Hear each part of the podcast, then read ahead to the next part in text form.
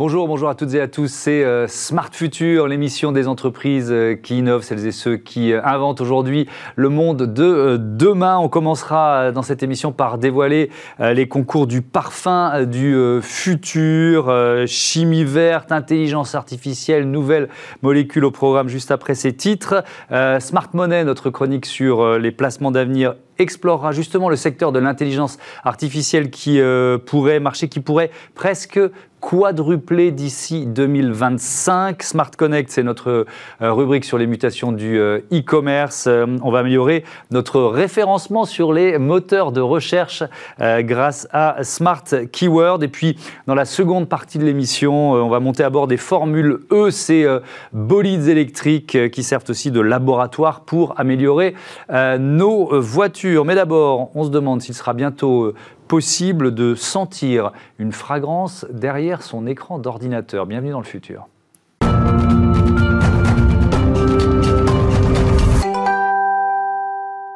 Comment euh, l'intelligence artificielle peut-elle vous aider à choisir votre euh, parfum? Invente-t-on encore de nouvelles molécules? Quel euh, rôle joue et jouera la chimie verte dans cette industrie? On répond à ces questions avec Samuel Fillon. Bonjour. bonjour. Bienvenue. Vous êtes le président de Sommelier du parfum. C'est quoi Sommelier du parfum? Ah, tout à fait. En fait, c'est comme son nom l'indique. donc, en fait, on est une plateforme de découverte de parfums. Donc, un peu comme le sommelier, on va prendre en main euh, le consommateur par ses goûts, euh, lui expliquer un petit peu comment, euh, comment le parfum fonctionne, et le guider dans une sélection de, de, marques qui sont voilà, relativement pointues, en tout cas qui sont assez différentes de ce que vous allez pouvoir trouver dans les, dans les enseignes de, parfumerie sélective. C'est plutôt des parfums de niche, on appelle ça comme ça Exactement. Et d'ailleurs, voilà, vous, receviez il y a quelques semaines David Benedek de la marque BDK, qui est un de nos partenaires, qui mmh. fonctionne très très bien d'ailleurs. Euh, et donc, à partir de, des goûts euh, du, consommateur, donc, qui vont être voilà, les parfums que, la personne a déjà portés, qu'elle a beaucoup aimé, euh, des, quelques, voilà, l'usage qu'elle veut avoir, est-ce que c'est plutôt pour le, bureau, est-ce que c'est plutôt pour du loisir, ce genre de choses.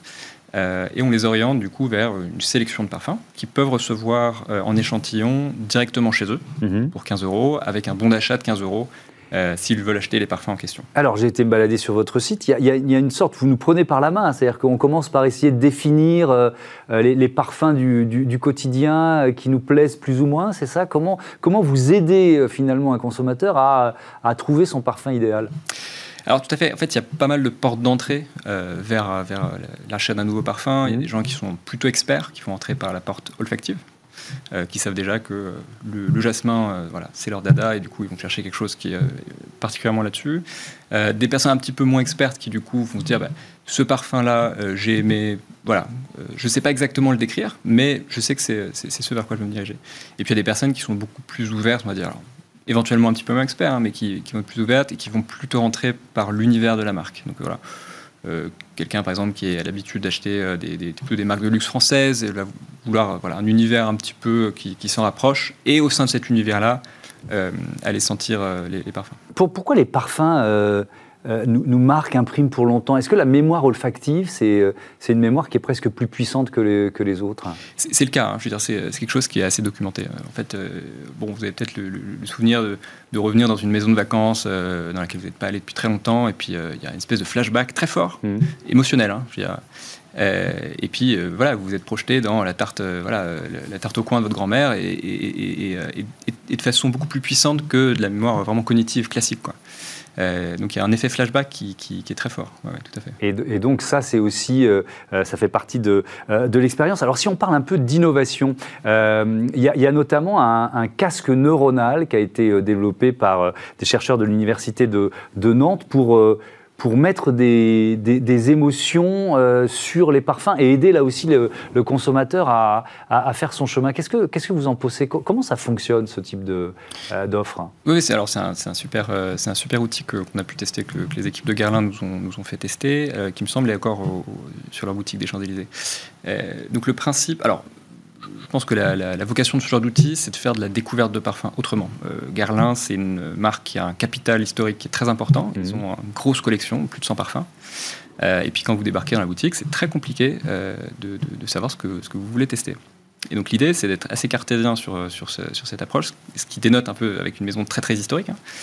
Euh, et donc vous avez un casque qui va aller euh, mesurer donc les, les, différentes ondes euh, dans votre cerveau. vous allez tester du coup en live hein, donc des, odeurs, donc quelques familles olfactives qui, ont été créées par par, par, Thierry Vasseur, il me semble, le, le parfumeur de, de, la maison.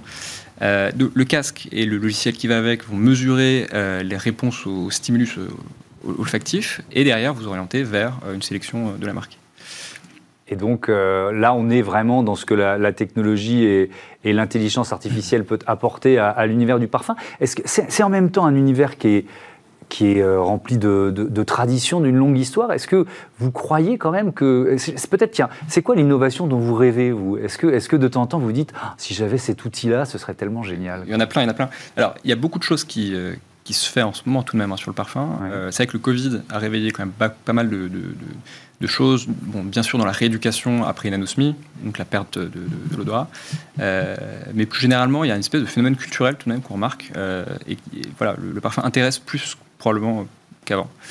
Euh, dans le, alors, et alors les innovations? Alors les innovations.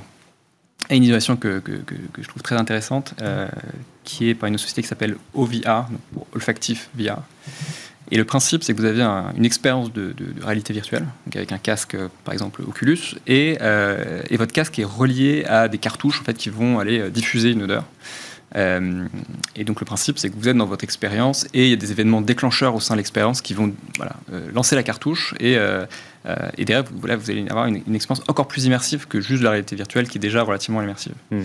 Hmm. ça, c'est très intéressant. Il y, a, beaucoup de choses qui se font sur la création alors semi sur mesure, euh, donc des machines qui vont avoir, euh, disons, une quarantaine de cartouches et qui vont mélanger, c'est un, blender si vous voulez, euh, qui vont mélanger ces cartouches dans des proportions définies par l'utilisateur et qui vont créer du coup voilà, un jus nouveau. Hein. il y a quelques sociétés qui font ça. Est-ce qu'on se dirige de plus en plus vers des parfums sur mesure, c'est-à-dire personnalisé, parce que vous, vous, vous, guidez déjà très bien les, euh, euh, les, consommateurs, mais euh, en fait, c'est quand même un parfum donné qui peut être utilisé par X milliers de personnes. Mais vraiment, créer son parfum en fonction, je ne sais pas, de, de, sa peau, même de son ADN, est-ce qu'on peut imaginer ça? Alors, déjà, il y, y, a un fantasme qui, on va dire, consisterait à entrer dans un magasin et au bout de 20 minutes repartir avec un parfum totalement personnalisé. unique. Euh, et en fait, il y, a quelques contraintes tout de même euh, de leur technique avec le parfum. C'est-à-dire qu'en fait, quand on crée un parfum, euh, il y a des phases de macération, de maturation, de glaçage à froid, etc. Il faut compter plusieurs semaines. Et ça, c'est quelque chose qui est vraiment incompressible. en revanche, alors il y a des services typiquement. il se trouve que des, marques assez connues, typiquement Guerlain ou Cartier, font. donc c'est vraiment la création d'un parfum sur mesure. Donc vous avez euh, le parfumeur qui va, donc en général c'est des gens assez riches, hein, bon, qui vont euh, consulter le parfumeur, il va y avoir quelques séances, etc. Euh, et il y a vraiment une, création sur mesure qui coûte extrêmement cher. bon, là, c'est ce qui existe actuellement. Et l'alternative, du coup, c'est d'avoir des bases, donc, par exemple une quarantaine de bases, qui sont déjà qui ont déjà passé ce, processus relativement long et qui, en se mélangeant, vont donner, vont créer un, jus assez original, on va dire. Voilà. Mmh. Est-ce qu'on invente encore de nouvelles molécules, de, de, nouvelles fragrances? Alors, il faut, il faut, imaginer que euh, la création de parfums, euh, c'est un marché qui est très très peu fragmenté. C'est-à-dire qu'en fait, euh, les, sociétés qui créent les parfums pour les marques, elles, sont, elles sont 3, 4, 5 grands max. Dans le monde Alors, il y en a un petit peu plus, mais celles qui représentent 80% de part de marché, il y, en a, il y en a très peu. D'accord. et c'est des gens qui investissent beaucoup dans la RD, gens avec lesquels on travaille d'ailleurs, euh, et qui recherchent en permanence des nouvelles molécules, euh, notamment avec des techniques d'intelligence artificielle, des choses qui sont très perfectionnées en ce moment sur la, sur la recherche de, nouvelles molécules. Alors, il y a des fois où c'est euh, la recherche d'un substitut pour un, ingrédient naturel qui coûte très cher. Hein, typiquement, le santal, ça coûte super cher, donc on a essayé de trouver des substituts synthétiques. et puis il y a des fois où en fait on cherche juste à avoir une molécule de synthèse qui va avoir l'odeur de quelque chose qui est dans la nature, Typiquement, euh, je sais pas si vous pensez à la pomme, par exemple. Mhm. Euh, c'est, euh, on se dit, bah voilà, j'ai une note de pomme dans mon parfum. On, s'imagine qu'on a été maltraité une pomme pour que lui extraire son.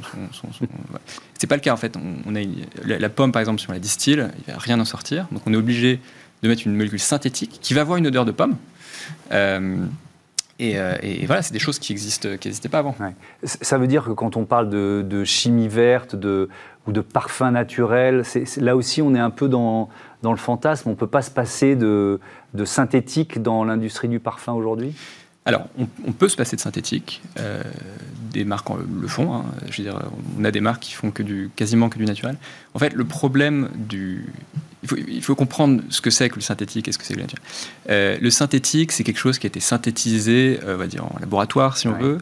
et on s'imagine que du coup c'est mauvais parce que voilà, c'est parfois des dérivés pétrochimiques, mais parfois ça ne l'est pas. Il y a des dérivés de, il me semble qu'il y, a un processus pour faire de la vanilline, hein, qui du coup ce qui donne le, son odeur à la vanille, qui a euh, un précurseur qui est euh, l'isogénol, qui est du coup extrait des, des clous de girofle. des, clous de girofle, d'accord. Donc ça reste naturel, même s'il y a un processus synthétique. En fonction du processus, on va parler de création synthétique ou pas. Donc, en fait, par contre, si le précurseur, c'est une molécule qui est dérivée du pétrochimique, éventuellement, là, il y a des choses qui sont un petit peu plus problématiques. Mais qui, par exemple, ne donnent absolument aucune indication sur la dangerosité, par exemple, euh, de la molécule. Donc en fait, c'est complexe. Synthétique n'est pas égal à toxique.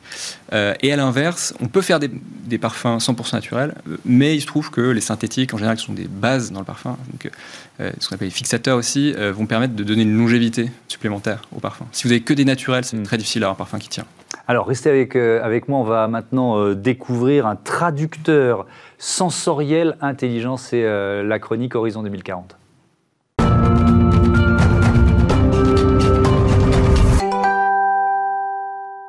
Horizon 2040, la chronique d'Olivia Hieré-Dobré. Bonjour Olivia. Bonjour Thomas. Tout va bien Ça va très bien. Alors c'est parti, vous nous parlez aujourd'hui d'une technologie qui permet de traduire les parfums en couleurs et en émotions pour aider les marques dans leur euh, stratégie justement, leur stratégie marketing. Tout à fait Thomas. Et si on vous fait sentir un liquide jaune, il y a de grandes chances que vous affirmiez que ça sent euh, le citron. Pourquoi? Eh bien parce que la zone olfactive de notre cerveau est activée par la couleur.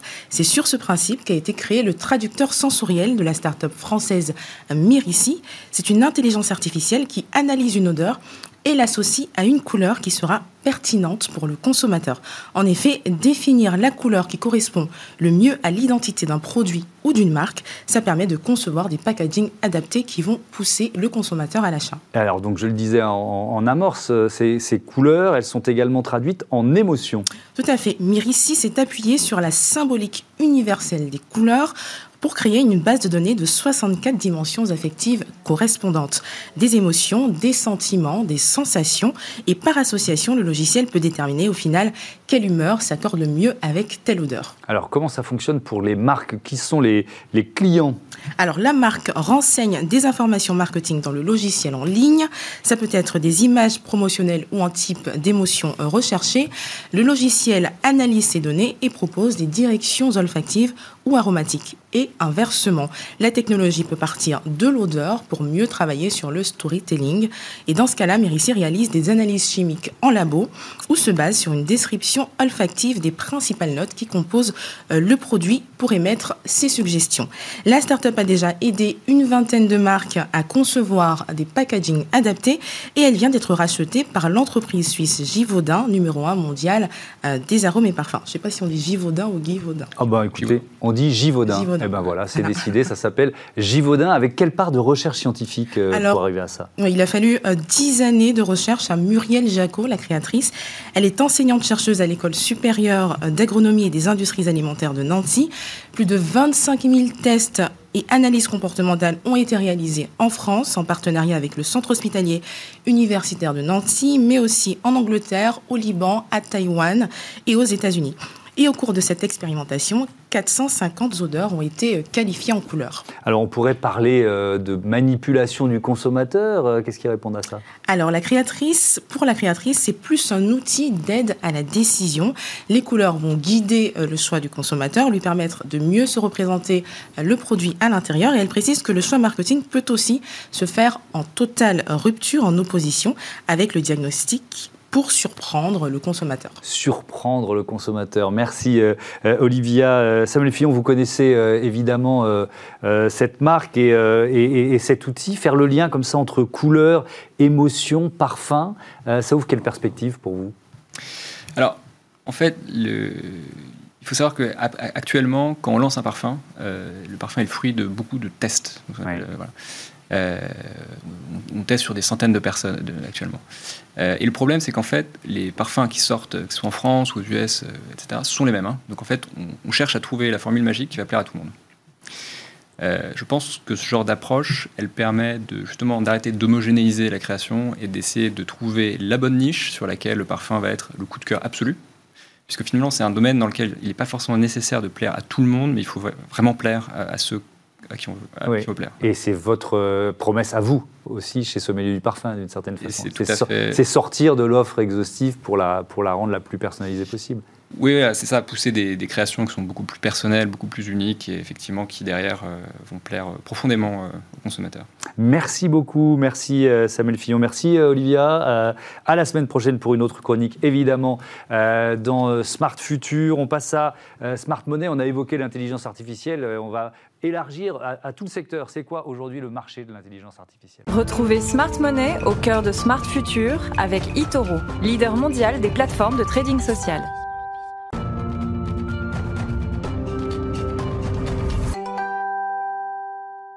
Smart Money, notre euh, chronique sur euh, les marchés du futur, les placements euh, d'avenir avec aujourd'hui Antoine Fraisse-Soulier. Bonjour Antoine. Bonjour. responsable de l'analyse des marchés chez Itoro France. On parle donc de l'intelligence artificielle. On peut dire qu'elle est partout ou un peu partout aujourd'hui. Eh bien, effectivement, l'intelligence artificielle n'est plus aujourd'hui de la science-fiction. Elle est exploitée dans de nombreuses industries et pour diverses applications. l'intelligence artificielle regroupe donc de, nombreuses technologies. On, on, on celle qui est la très connue, c'est le traitement automatique du langage à travers eh bien, les assistants vocaux que vous connaissez, tels mhm. Siri ou, Alexa. Euh, mais la technologie la plus utilisée par l'intelligence artificielle, c'est euh, celle du machine learning, c'est-à-dire l'apprentissage des, machines. Ça va permettre aux, ordinateurs, aux logiciels d'apprendre par eux-mêmes sans avoir été programmés euh, à cet effet. mais pour se développer et pour apprendre, les ordinateurs ont, ont besoin d'une quantité astronomique de données.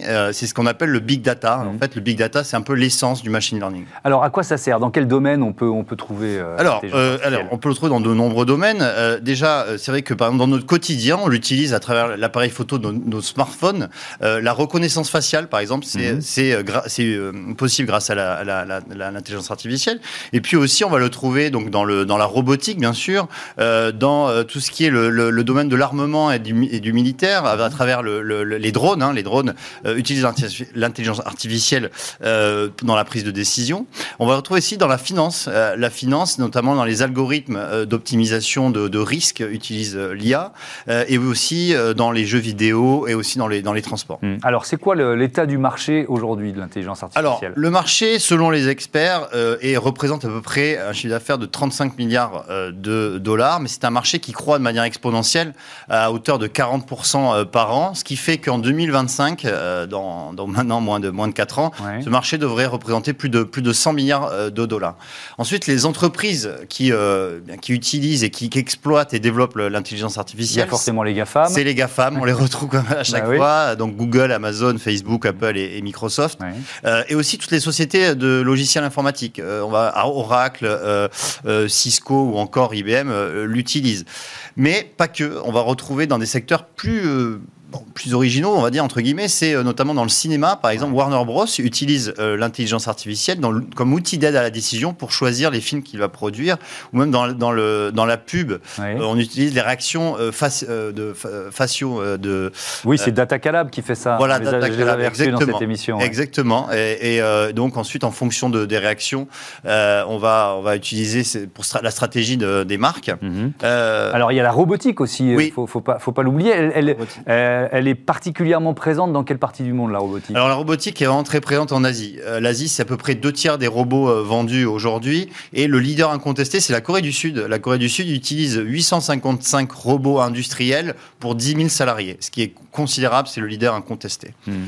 ensuite, en France, alors pour revenir un petit peu sur notre territoire, on, a, on a du mal. On est, même si le gouvernement a impulsé une dynamique pour soutenir ce marché qui est quand même prometteur, en fait, tous les investissements qui sont très lourds en R&D eh bien, bloquent un petit peu et freine certains projets en, intelligence artificielle. Alors, est-ce qu'on peut investir? Ma question traditionnelle. La, question traditionnelle, c'est vrai que l'investissement est devenu incontournable en intelligence artificielle. Euh, on a des secteurs comme par exemple la défense et euh, l'armement qui, qui, exploitent cette, cette technologie depuis déjà très longtemps. Mais euh, c'est vrai que l'intelligence artificielle devient difficile à ignorer, justement, pour, pour, face aux défis que posent nos modes de vie et surtout la, la, croissance exponentielle de la population mondiale. Mmh. et ça va poser un problème, et d'ailleurs ça le pose d'ores et déjà, pour, pour justement contrôler nos ressources naturelles qui sont limitées. Ça veut dire que l'intelligence artificielle, elle a un rôle à jouer dans, dans, dans cet enjeu de transition écologique et de, de sobriété? Oui, oui, tout à fait. C'est un, levier, c'est une solution qui, qui va être primordiale pour, pour contrôler la, la consommation de nos ressources et aussi pour améliorer nos conditions de vie dans les grandes métropoles. Et d'un point de vue euh, économique, euh, qu'est-ce que ça promet aux entreprises aussi qui l'utilisent? En fait, euh, ça va promettre aux entreprises un avantage concurrentiel puissant parce que cette technologie va permettre d'adapter aux clients et notamment aux besoins des clients jusqu'à se faire, c'est-à-dire des volumes de vente, une donnée prédictive. Et ça, c'est très important pour les, pour les entreprises. Oui, effectivement. On peut dire que l'intelligence artificielle n'en est qu'à ses débuts parce que ça existe depuis moins de 10 ans, mais c'est un avenir très prometteur.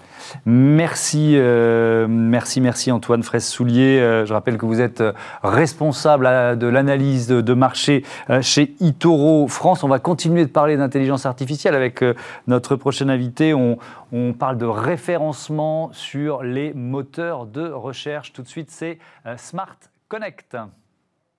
Retrouvez Smart Connect au cœur de Smart Future en partenariat avec Cdiscount.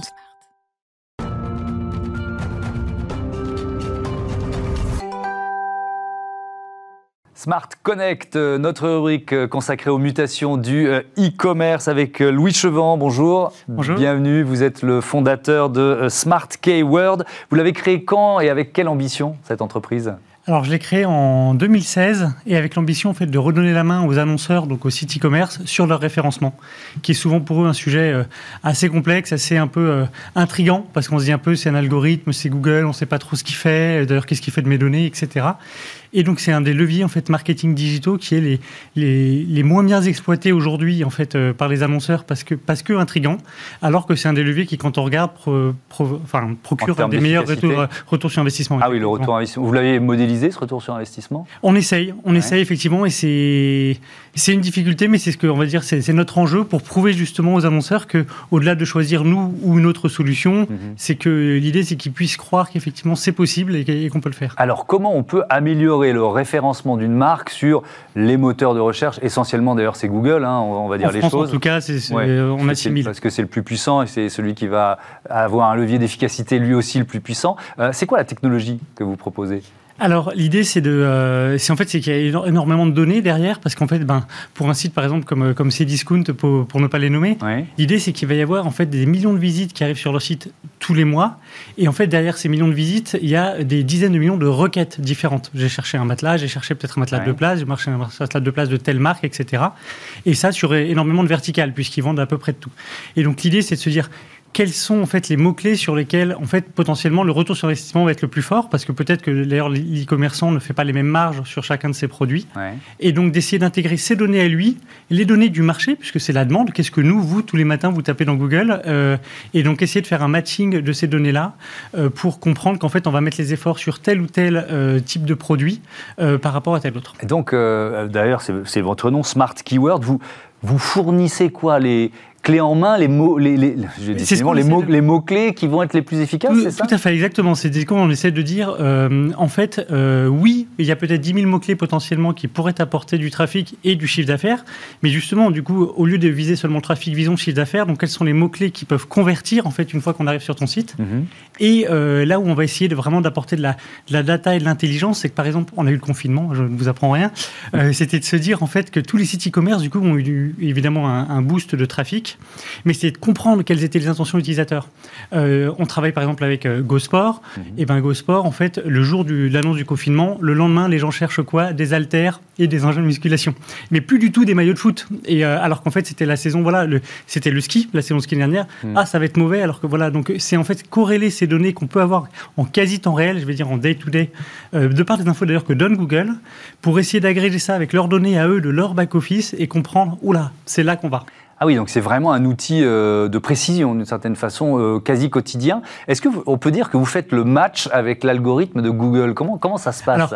Ça serait très prétentieux. Ça serait très oui, parce qu'ils ont un peu de puissance. ils sont, ils sont hein un peu plus forts que nous. Voilà. Mais c'est vrai qu'en fait, c'est l'enjeu et c'est aussi ce qui fait que ce domaine est passionnant, en tout cas d'après moi. Moi, je venais de la finance de marché sur le côté maths et info. Mmh. Et là où le référencement m'a beaucoup plu, c'est qu'effectivement, il y a un côté de. Euh, attends, alors, j'ai pas toutes ces données. Donc, du coup, pour le rétro-ingénierer, je n'y arriverai pas et j'en suis conscient. Par contre, je vais essayer de comprendre qu'est-ce qu'il veut, en fait. Parce que lui, il a un gros enjeu, c'est que qu'est-ce qu'il veut, c'est qu'est-ce que veulent ses clients à lui, c'est-à-dire nous, les utilisateurs.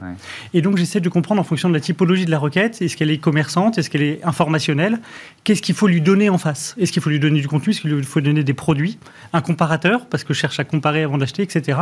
Et c'est là-dessus qu'on essaie d'apporter de la valeur. Mais, mais cet algorithme, il change. Il change. Il change régulièrement. Donc ça veut dire que ce qui est valable dans votre euh, réflexion, dans votre démonstration, dans ce que vos outils ont permis de proposer à une marque, euh, ça peut, ça peut complètement basculer Alors, Honnêtement, en fonction de l'algorithme de Google. C'est survendu. C'est-à-dire que ah. dans, notre marché, il y a un côté, oui, le référencement, ça change toujours, et ça nous permet, ça nous arrange bien pour vendre à nos clients le côté, oh là là, ça change tout le temps, nous on sait, on est derrière la machine. C'est pas tout à fait vrai. Par contre, ce qui est vrai, c'est que ce que permet la donnée aujourd'hui, c'est que comme on est branché au quotidien, à la fois sur des outils que propose Google et sur des outils du client, en fait, on est en permanence au courant de ah tiens, en fait, euh, tes positions bougent ou pas. Donc par exemple, si je travaille avec Céliscoon demain, je suis exactement au courant de euh, sur tel mot clé que peut taper quelqu'un, quelle est leur position et donc, ce que je sais, c'est qu'en day-to-day, je suis capable de dire oula, oula, oula, on a perdu 10 places sur toute la thématique literie, euh, il y a quelque chose qui se passe. Hmm. Donc, je, malheureusement, je ne vais pas vous dire que je l'anticipe. Par contre, je vais être très réactif sur qu'est-ce qui se passe. Alors, évidemment, euh, avec la, crise Covid, il y a eu une numérisation euh, accélérée de, l'économie. Est-ce que ça veut dire que vous avez vu arriver de nouveaux clients qu'il fallait justement former Parce qu'il y, a un côté euh, pédagogique dans, votre travail. Euh, c'est vrai que malheureusement, euh, il, y a, quand même plus de perdants que de gagnants, je pense, sur cette pandémie. Mais nous, on fait partie des gens où la demande en fait a augmenté. Après, alors je ne fais pas partie entre guillemets des plus chanceux dans la mesure où ceux qui ont vraiment explosé, c'est les commerces de proximité puisque eux étaient fermés, ils avaient besoin de vitrines locales. Mais là, on parle plutôt de référencement très très local, et on va dire que nous, on adresse plutôt du coup des marchés, nous comme on a besoin de beaucoup de données, des marchés un peu plus élevés que en fait finalement la boulangerie qui a besoin de se dire mm. est-ce que j'ai une présence locale quand on tape euh, boulangerie Paris 15 en fait. Mais alors, je, termine, on va terminer là-dessus, euh, euh, sur la formation, parce que dans, dans le contrat que vous proposez à vos clients, il y a une, il y a une, une façon d'apprendre à utiliser le référencement. Et c'est un vrai sujet parce que ce qui n'est pas simple pour eux, c'est que finalement, on s'adresse à des équipes marketing. Et, euh, et, en fait, en gros, c'est un levier qui intègre aussi beaucoup de, technicité. Et c'est aussi pour ça que souvent, c'est un levier sur lequel on n'a pas envie d'accéder parce qu'on a l'impression de ne pas en comprendre tous les, tous les tenants et aboutissants. Euh, nous, l'idée, c'est que l'offre, elle se dit on agrège la donnée compliquée pour vous la rendre simple et vous aider à prendre les bonnes décisions. Et en deuxième partie, en fait, on a essayé d'aider aussi sur l'exécution parce que ce qui manque à tout le monde, c'est le temps. Et c'est de dire, une fois qu'on a identifier les actions à mener. Mhm. On peut vous aider à les mettre en place, par exemple en produisant du bon contenu, en faisant de l'acquisition de notoriété, euh, etc., pour, euh, pour mhm. vraiment euh, augmenter les performances. Dernière petite question un peu anecdotique, mais vous, êtes un très très bon joueur d'échecs, je crois. Ah, c'est tout, à fait. En tout cas, j'ai beaucoup joué. Ça vous sert? D'un point de vue marketing, si on veut. non, mais c'est c'est-à-dire qu'effectivement, va, je vais jouer sur le côté essayer d'avoir un coup d'avance, en tout cas sur, euh, sur euh, effectivement sur euh, anticiper les tendances marché. Et c'est vrai que par exemple, pendant cette période qu'on vient de vivre, mhm. je vous ai donné l'exemple de GoSport, mais on travaille avec un jouet club, c'est exactement pareil. En fait, la demande sur les puzzles va exploser par rapport à d'autres types de demandes parce que on est. et donc ça, c'est vrai que pouvoir l'anticiper ou en tout cas être très très réactif euh, voilà, euh, à la moindre modification euh, de l'intention utilisateur, c'est un, un, atout. Eh ben voilà, merci beaucoup, Louis Chevant. Bon vent à Smart Keyword. Voilà, on marque une courte pause de la réclame de 2021 et puis on revient dans le futur. On monte à bord des Formules E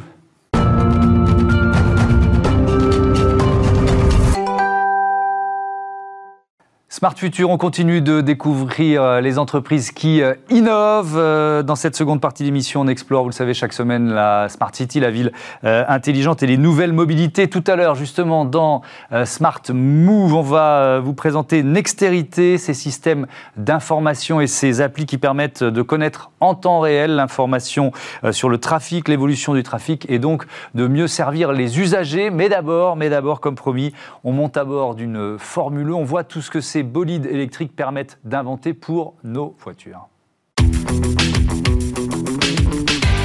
Réinventons la mobilité de demain dans Smart City avec SEAT. Smart City consacré à la Formule E, la Formule 100% électrique, la course auto 100% électrique. Est-ce le sport auto de demain? Quelles sont les technologies embarquées?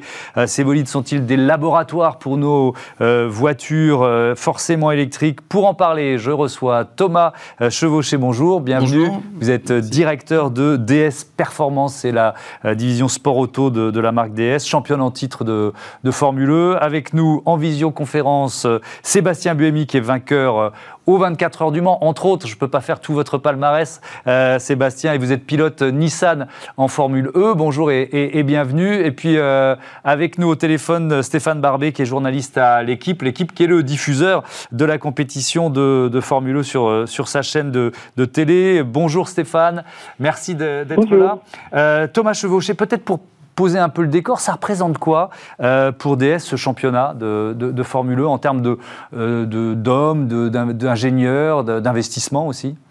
En termes d'investissement, c'est en termes d'effectifs, c'est environ une centaine de personnes. Euh, si on compte les ingénieurs, les mécaniciens, les, personnes du marketing, les personnes qui s'occupent de la logistique, c'est une c'est une structure relativement importante qui reste toutefois raisonnable. Ça permet de développer la voiture, développer le powertrain, mhm. d'envoyer la voiture en essai euh, pour valider les, évolutions avant de les envoyer en course. Et évidemment, l'équipe de course avec les pilotes qui, prennent soin des, des, voitures de course et qui les font courir.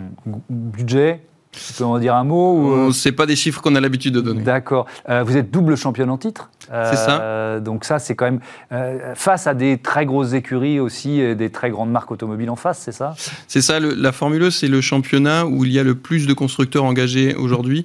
il y a des très grands noms de, l'automobile dans, dans, ce championnat. Il y a DS Automobile, il y a Nissan, évidemment, avec Sébastien. Il y a aussi les Allemands avec Porsche, Mercedes, BMW, Audi, Jaguar pour les Anglais. C'est vraiment un championnat où tout le monde veut être afin de, développer et d'accélérer le développement des véhicules électriques. Alors, justement, évidemment, on va raconter quelles sont les, les, technologies que vous testez, que vous améliorez grâce à, grâce à la, course. Euh, Sébastien Bouémy, peut-être un, ressenti de, de, pilote. Je disais, vous, vous êtes euh, pas seulement pilote de Formule 1, e, vous avez gagné les 24 heures du Mans. Euh, vos sensations de pilotage, c'est quoi à bord de, de ces bolides électriques? De ce qu'on a l'habitude, de ce que j'avais l'habitude. Hein. J'ai fait trois saisons en Formule 1, je fais les 24 heures du Mans, le championnat euh, d'endurance avec euh, Toyota. Là, c'est vrai que c'est euh, un championnat différent avec des voitures presque, on va dire, très similaires. 75% de la voiture est la même pour tout le monde. On a le droit de se concentrer, de, de faire évoluer que le powertrain. Après, on roule que dans des circuits en ville, donc entre les murs, très bosselés. c'est des week-ends d'une seule journée, donc c'est vrai que c'est pas facile. Il faut s'adapter. Euh, très peu d'essais libres. Après, c'est une voiture qui roule avec des pneus qui ne sont pas des pneus slick qu'on a l'habitude d'avoir euh, dans les voitures de, course. Donc, c'est des pneus, euh, c'est un mix entre un, pneu, on va dire, d'une voiture conventionnelle et d'une voiture de course. Et là, c'est vrai que ça rend la voiture assez instable. Après, on a très peu d'appui aérodynamique, justement, pour que, on va dire, toute la, puissance des ingénieurs passe dans, l'évolution du, moteur électrique, de la technologie électrique pour que ça apporte quelque chose euh, à la voiture de tous les jours. Hmm. Donc une voiture qui bouge beaucoup, pas facile à emmener dans des circuits en ville. Donc un joli défi pour un, pour un pilote, euh, évidemment. Sébastien Berbet, euh, je le disais, cette compétition, elle est euh, diffusée sur la chaîne L'équipe depuis le, début de saison.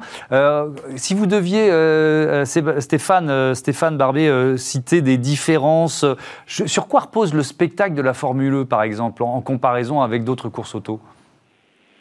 Le, spectacle, il est principalement sur le sur le format, comme disait Sébastien, tout se passe sur tout se passe sur une journée. Et surtout, ça se passe en ville. Et euh, donc, ce sont des circuits euh, plus spectaculaires. Et je crois surtout que l'intérêt d'avoir des, des courses en ville avec de la Formule E, c'est qu'on est tout à fait dans le dans le segment de, de, de, de cette discipline. C'est-à-dire que les, les voitures électriques sont, euh, par définition, même si on pourrait discuter, plutôt des voitures à vocation urbaine. Donc, on amène les formules électriques sur des circuits urbains. Et ça permet aussi, je pense, d'attirer un nouveau public qui ne se déplacerait pas forcément pour aller sur des circuits permanents, voir des courses de, de voitures comme la F1 par exemple, ou les courses d'endurance auxquelles participe Sébastien, mais qui plus facilement, avec des, des, circuits spectaculaires en ville entre les murs et des courses assez disputées, découvrent d'une certaine manière un autre sport automobile.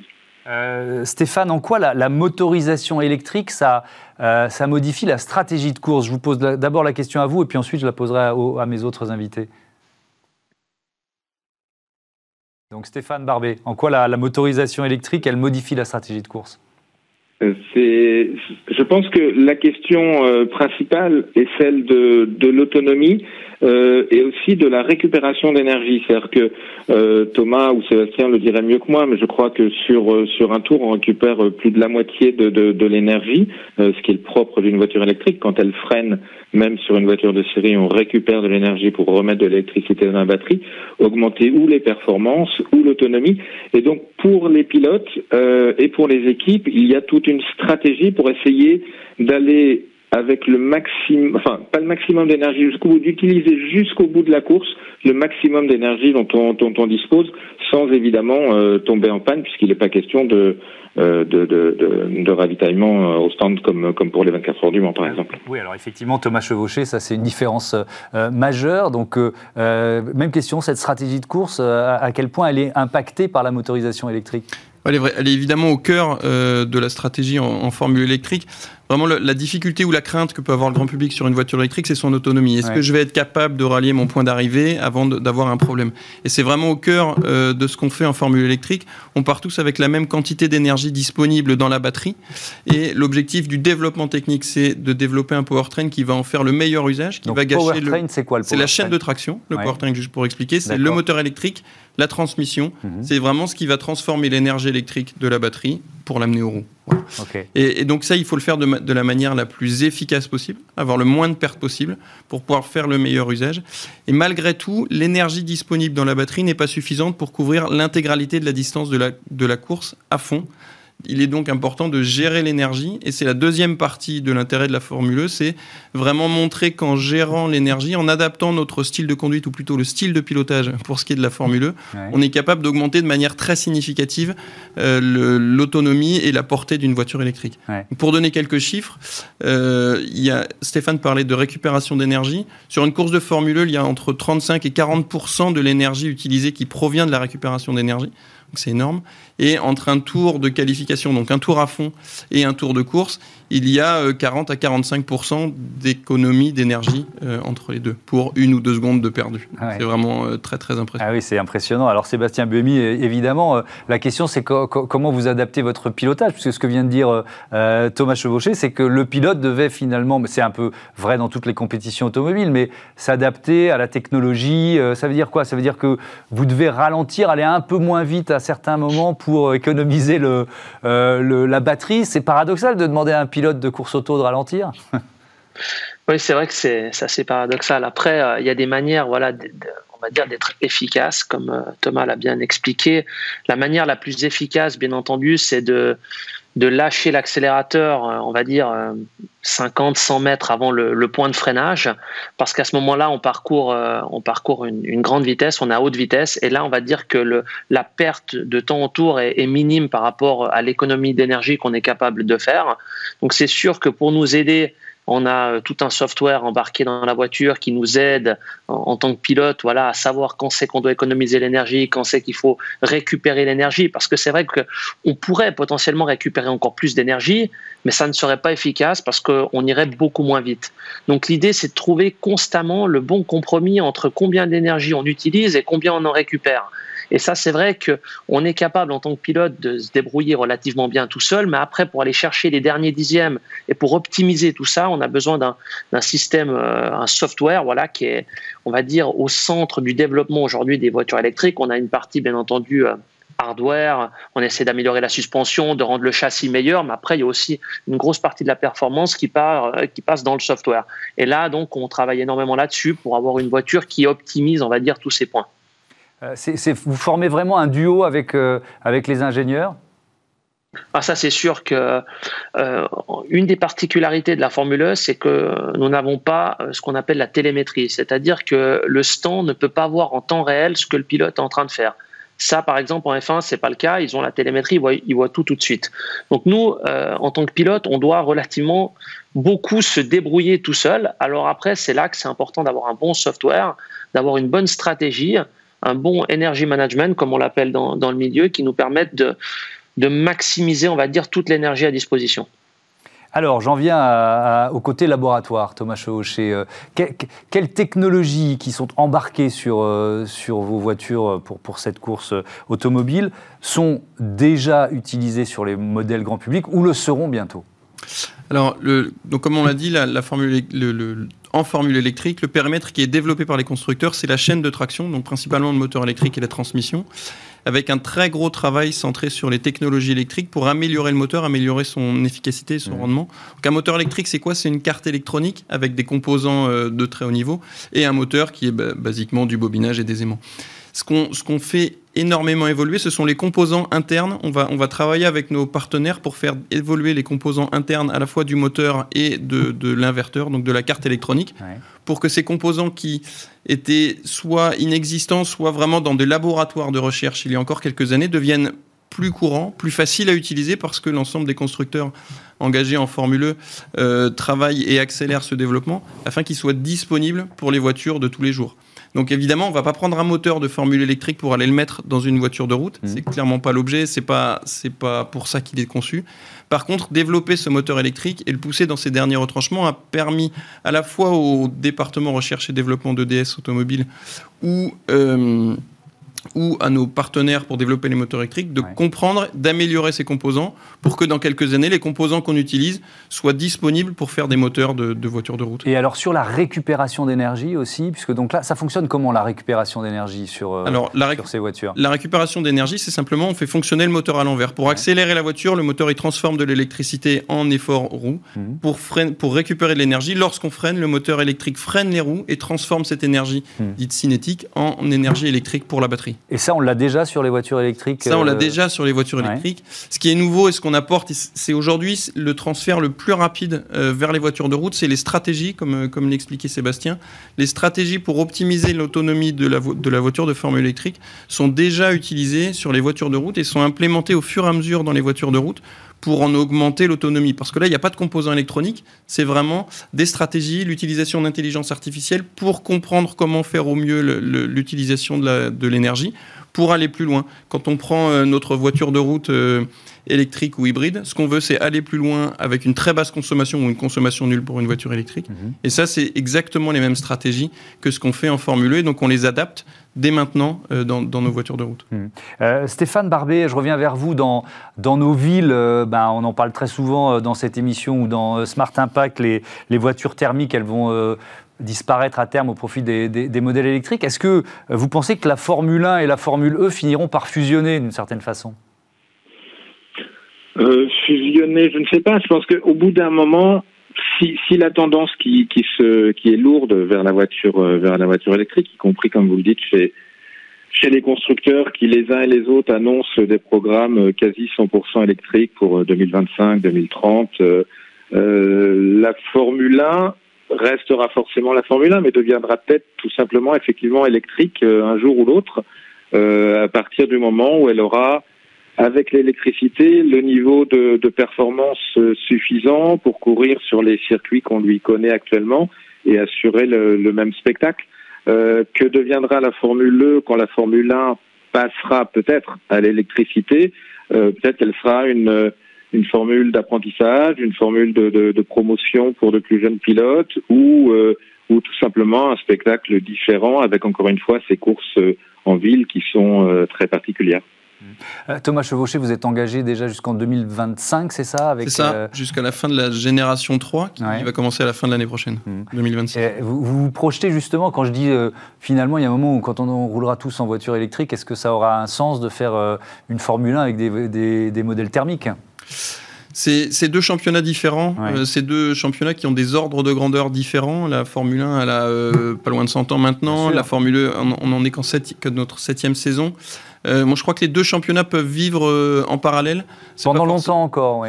C'est l'avenir nous le dira, mais encore une fois, comme le précisait Stéphane, on roule pas sur les mêmes circuits. C'est très important pour la Formule 2 d'être dans les centres-villes, là où sont les voitures électriques, là où sont nos clients, là où sont nos fans. Oui, parce qu'il y a une cohérence pour vous aussi entre l'engagement d'une marque comme DS dans, la, dans la course auto et finalement les, les modèles que vous proposez au, grand public qui, qui, sont faits pour être utilisés beaucoup en ville aussi. Absolument, absolument. C'est la raison d'être de la Formule E, c'est d'apporter la course électrique et la mobilité électrique là où on en a besoin, là où on l'utilise dans le cœur des centres-villes et c'est aussi là où se trouvent les clients des marques comme, comme DS Automobile qui développent l'électrification des voitures et les voitures électriques pour les vendre principalement à des clients centre-ville. Donc c'est assez différent des voitures à très haute performance que, comme le sont les, les Formule 1 qui roulent sur des très grands circuits qui sont souvent en dehors des villes. Mhm. Il faut aller sur le circuit pour voir la course. Le concept de la Formule E, c'est d'apporter la course aux gens dans les centres-villes, là où ils sont, et de ne pas leur demander d'aller voir la course sur un circuit. Hmm.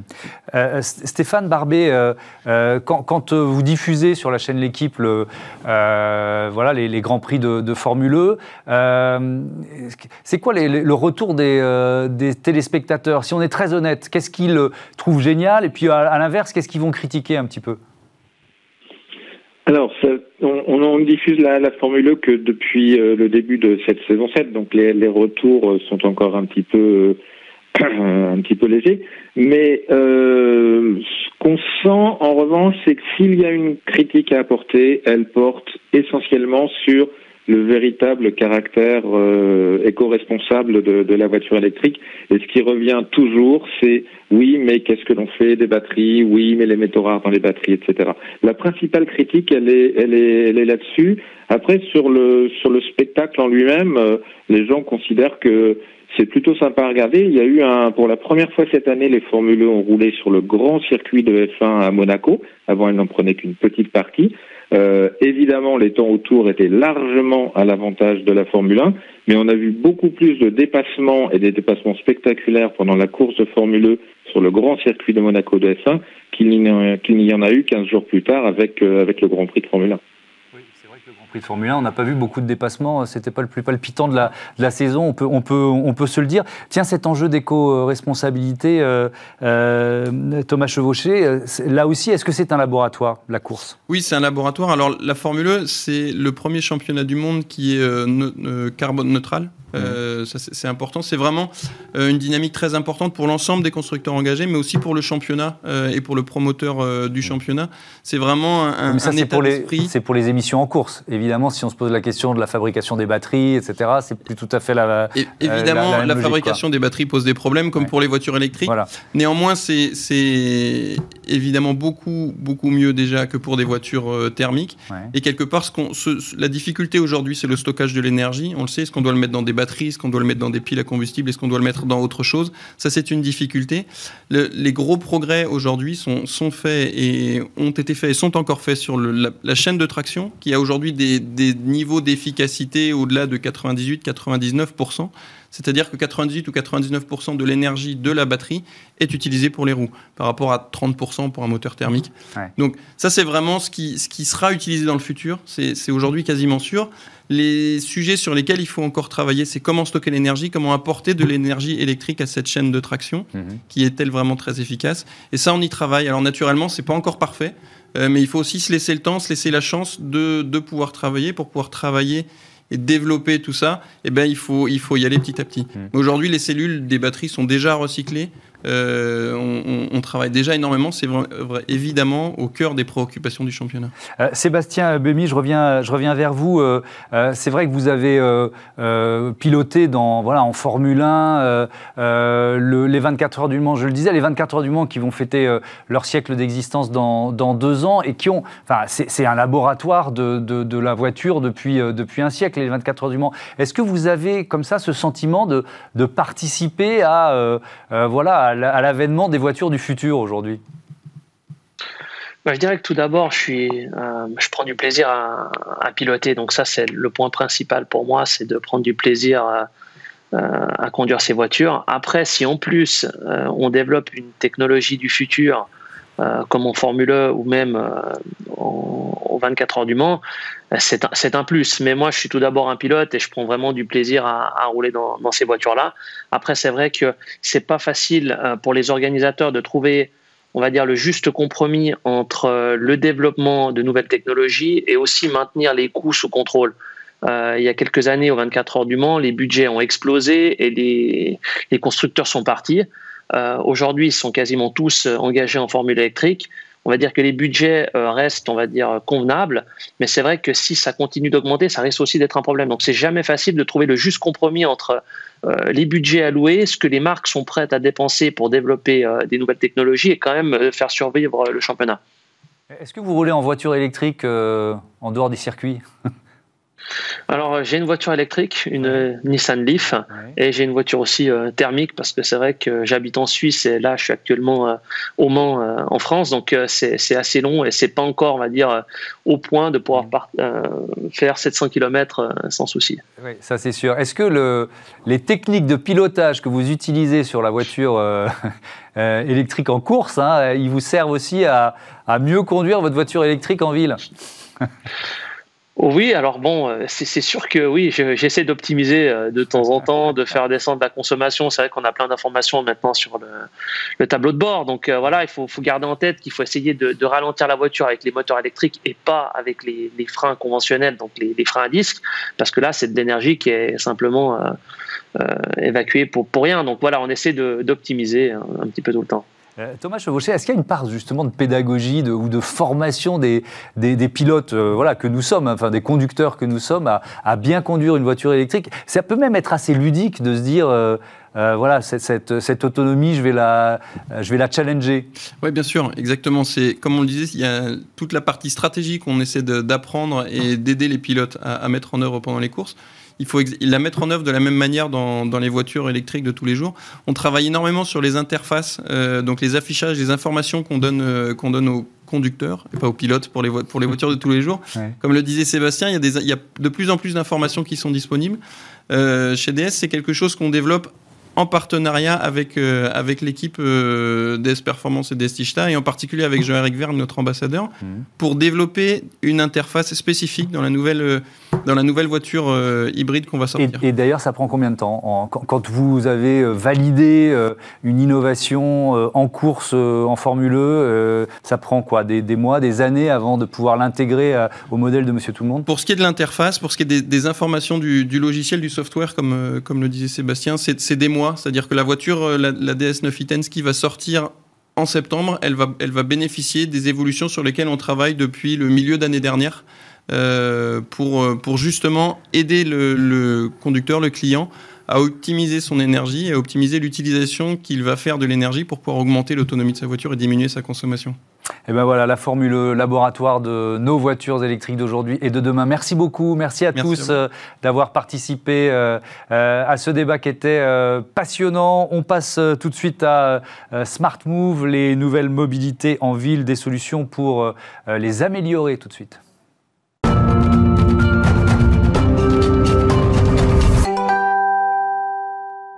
Smart Move avec euh, Edith Nuss, la présidente cofondatrice de Nextérité. Bonjour. Bonjour. Bienvenue, heureux de vous accueillir. Euh, c'est quoi euh, Nextérité de, Moi, j'ai envie de dire de l'intelligence artificielle appliquée à la mobilité urbaine. Ah, bah, c'est exactement ça. C'est la bonne définition Tout à fait. Alors, avec vos mots à vous, ça donne quoi? Alors, en fait, on, on était parti d'une idée, c'est de se dire que on a tous un petit bout d'information quand il s'agit de mobilité. C'est-à-dire qu'on a tous été sur un quai de gare ou attendant un bus et avec un message disant le bus arrive dans 5 minutes et 20 minutes après, n'était toujours pas là.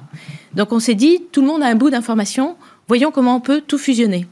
Donc notre solution NextAlert, c'est ce qu'elle fait.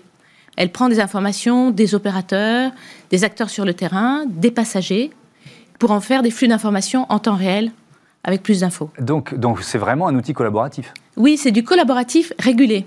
Ça veut dire quoi? Régulé, c'est-à-dire que euh, on met pas tout et n'importe quoi. Le système vérifie la fiabilité et la, et la qualité des données suivant les sources ah oui, vous évaluez euh, la, qualité du message que vous. C'est quoi C'est une veille sur les réseaux sociaux, par exemple Alors il y a les réseaux sociaux, mais par exemple quand on, euh, notre application est utilisée par Deutsche Bahn, là il y a un formulaire dans l'application de Deutsche Bahn où les passagers eux-mêmes disent il y a un problème sur la ligne 1, euh, ça fait 20 minutes que j'attends, et automatiquement le système évalue si l'information semble fiable et la pousse si elle l'est. Euh, quelle est c'est quelle technologie d'intelligence artificielle Alors euh, c'est avant tout du, de ce qu'on appelle natural language processing, c'est hmm. l'analyse sémantique. Et puis ensuite il y a une partie aussi qui est on va dire un petit peu de big data parce qu'il y a aussi des, des données qui viennent de détecteurs qu'on peut fusionner Et puis bien sûr, on peut faire après ça un peu de prédictif, bien sûr. Alors, pour bien comprendre, on a détaillé un peu les, solutions que, que, vous proposez. Il y a notamment la euh, Next Alert. C'est quoi? Ça fonctionne comment ça? Alors, Next Alert, c'est euh, vraiment focalisé sur euh, l'alerte et l'information, par exemple pour le transport public ligne par ligne. ça prend des informations qui viennent, bien souvent, c'est des informations textuelles qui viennent soit de l'opérateur, soit des réseaux sociaux, soit de formulaires qui sont dans des applications. Et en temps réel, ça vous dit, sur votre trajet, vous qui voulez aller, par exemple, travailler ou faire du sport, va y avoir un problème sur tel tronçon. On vous conseille peut-être de, faire, euh, de prendre une alternative. Ou sur telle ligne, c'est perturbé entre telle et telle station, par exemple. Hmm. Et donc ça, c'est une appli, tout simplement? C'est une appli, puis c'est intégré dans des applications d'opérateurs. C'est intégré dans l'application de la SNCF ou dans l'application de Deutsche Bahn. Et puis c'est des applications aussi qui sont utilisées euh, euh, pour le transport routier également. Donc c'est quoi? C'est un gain de temps? Pour, euh, les usagers et pour les opérateurs, euh, c'est quoi? Ben Ça améliore la satisfaction des utilisateurs parce que en fait, les gens sont assez contents de savoir que ça ne va pas. Ils préfèrent avoir l'information. Quand on, est coincé dans un train. Et qu'on nous dit rien, c'est insupportable. C'est insupportable, on se sent captif. Euh, et là, au moins, on peut réfléchir. On peut se dire Ah, ok, il y en a encore pour 20 minutes. Hmm. Bon, ben, je vais peut-être plutôt descendre ici et prendre un vélo. Ou on a le choix, on reprend sa liberté.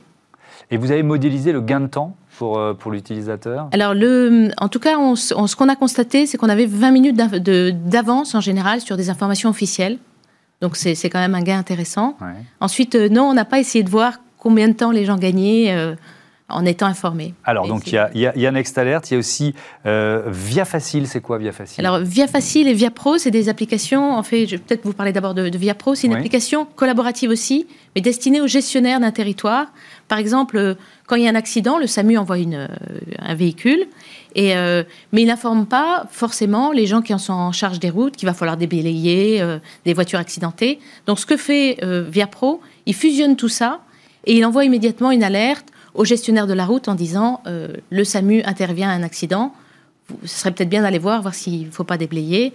Et réciproquement, ça informe par exemple le SAMU que Enedis est en train de faire des travaux à tel endroit et que s'ils envoient une ambulance, il faut que le trajet soit un peu différent pour arriver le plus vite possible. Donc ça, c'est réservé aux professionnels de... C'est du partage entre professionnels. Voilà, à toutes les entreprises ou les collectivités qui sont, euh, qui sont engagées dans, dans, la mobilité et dans, dans l'usage de la route. Quoi. Tout à fait. Et ou du rail d'ailleurs. Voilà. Et ensuite, on l'envoie aussi, euh, par exemple, on peut l'envoyer à Waze ou on l'envoie à Via Michelin ou, ou à n'importe quelle application grand public que, que ça peut intéresser. Et donc via, euh, via Facile, c'est la version. Euh, c'est la version grand public.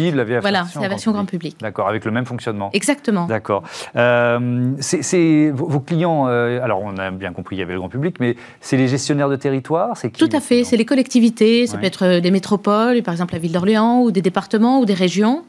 Euh, il y a par exemple Dubaï aussi qui utilise. Euh, et puis c'est des opérateurs de transport. Hmm. Et donc votre modèle économique sont les contrats que vous signez avec ces, euh, avec ces opérateurs publics? Oui, ce sont des abonnements annuels.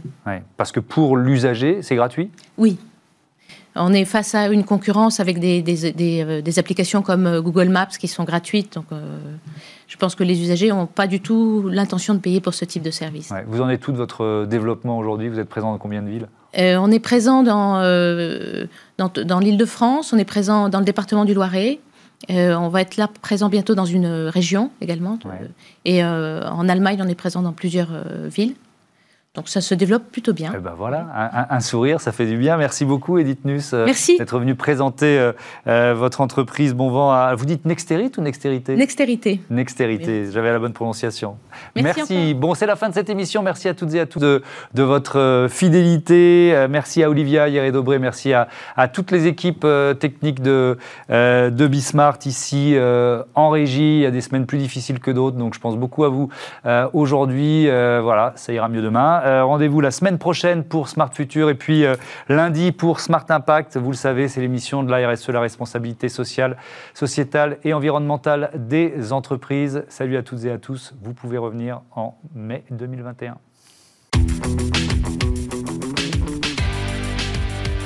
Ce programme vous a été présenté par SEAT.